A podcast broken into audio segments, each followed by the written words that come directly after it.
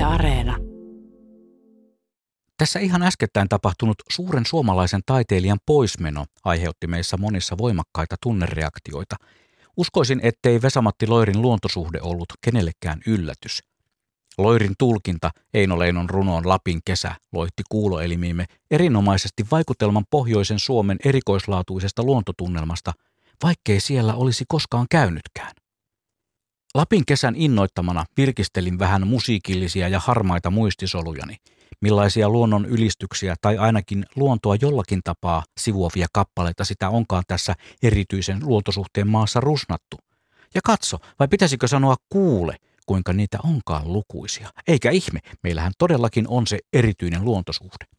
Aloitetaanpa kukkabiiseistä. Jonkun äänestyksen tuloksena suomalaiset, tai siis tuohon äänestykseen osallistuneet, saivat valita mielestään kauneimmin kukkivan luontorallin. Listalle kertyi melkoinen kimppu kukkakappaleita, ja kaikilla niillä on oma enemmän tai vähemmän viihteellinen näkökulmansa aiheeseen. Ikiaikainen suo, tai ainakin 7000 vuotta vanhana ja ihmisen elonkaaren huomioiden uusiutumattomana tuo välittömästi mieleen suopursun. Suopursu kukkii, rahkasammal aavarannaton – taistotammen väkevänä tulkintana kolahtaa jopa jäykimpäänkin inehmoon. Suopursu kukkii, vaikka suvi loppuu lyhyen, yöt pitenevät tuoden hallan turmaa.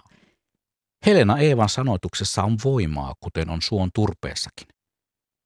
No entäs sitten mummon pelargoniat tai keväiset valkovuokot? Ai että sitä tunnelmaa. Jos tämä olisi musiikkiohjelma, soittaisin mielelläni nämä kaikki suosikit ja vielä enemmän. Oma suosikkini kukkakappaleista on ehdottomasti J. Karjalaisen nerokas Ville ja Lupineja. Ja vaikka lupiini vieraslajina onkin nykyään niin sanottujen ei-toivottujen kukkien listalla, itse musiikillinen teos on loistelias. Kuinka moni muuten muistaa, mikä muu kukka mainitaan lupinin lisäksi tuossa laulussa? Kerron sen kohta. Ja tiesitkö, että Karjalaisen J on tehnyt laulun myös voikukasta? Ennen kuin paljastan sen kukkabiisiäänestyksen suosikkikappaleen, nostan kuvitteelliselle levylautaselle Kerttu Mustosen sanoittaman teoksen, joka alkaa ainakin omassa päässäni soida heti Henry Tiilin äänellä. Kyse on tietysti yhdestä toivekonserttien suosikista, Liljan kukka, se lumivalkoinen. Niin ja sen mainitsemani erään kyselyn suomalaisten suosikki. Yllätyttekö, kun kerron sen alkavan sanoilla? Saat multa horsman, se rentur ruusu on – sen poimin tuolta maantien ojasta. No, siirrytäänpä eteen luontokappaleista kukkien maailmasta. Ei kun vielä pitää nostaa peräti kolme kukkaa sisällään pitävä teos Blumiksen luonnossa esiin. Se, joka alkaa, että Anttila kun ampaisee ylös vuoteestaan. Anttilan keväthuumauksessa on sellainen lataus luontoa, että pois alta risut ja männyn kävyt. Mestarisanoittajan riimeistä löytyvät kuikka, peipponen, orava, käki ja sekä tietysti orvokki, lehdokki, vuokko ja moni muu. Juha Vainion luomalla Anttilalla oli paljon huolia, mutta kuinka hän niistä selvisi, sitä laulun tarina ei kerro. Ehkä se oli luonto, joka Anttilan pelasti, ehkä luonnon lisäksi se, ettei hän välittänyt muiden puheista. Tanssi vain kukkaseppele kutreillaan. Hashtag Bile Anttila. Metsän poika tahdon olla, sankar jylhän kuusiston – näin sitä runoili aikanaan Aleksis Kivi ja Saan Sibelius loihti kappaleeseen sävelen ja lopputulemana yksi rakastetuimmista teoksista, mitä tulee suomalaiseen luontomusiikkiin. Oma suosikkiversioni tästä on luonnollisesti Freud Marx Engelset Jung yhtyeen mash-appimainen luukutus, jossa Sibbe on korvattu Black Sabbathin paranoidilla. Oh yeah ja rock! Oh yeah ja rock. Metsämiehen laulussa painitaan karhun kanssa Tapiolan vainiolla – ja onhan karhun nisäkkäistä mukana varsin monessa muussakin laulussa. On lastenlaulua, jossa karhun poika sairastaa karhun valssia, karhun kehtolaulua, karhun kalakeittoa, nallekarhun syntymäpäivää ja myös kappale, jonka nimi on Karhun elämää esittäjänä Pekka ja Susi. Unohtamatta tietysti sitä, joka alkaa jos metsään haluat mennä nyt sä takula yllätyt, eli tettykarhujen huviretkeä. Ihan parasta.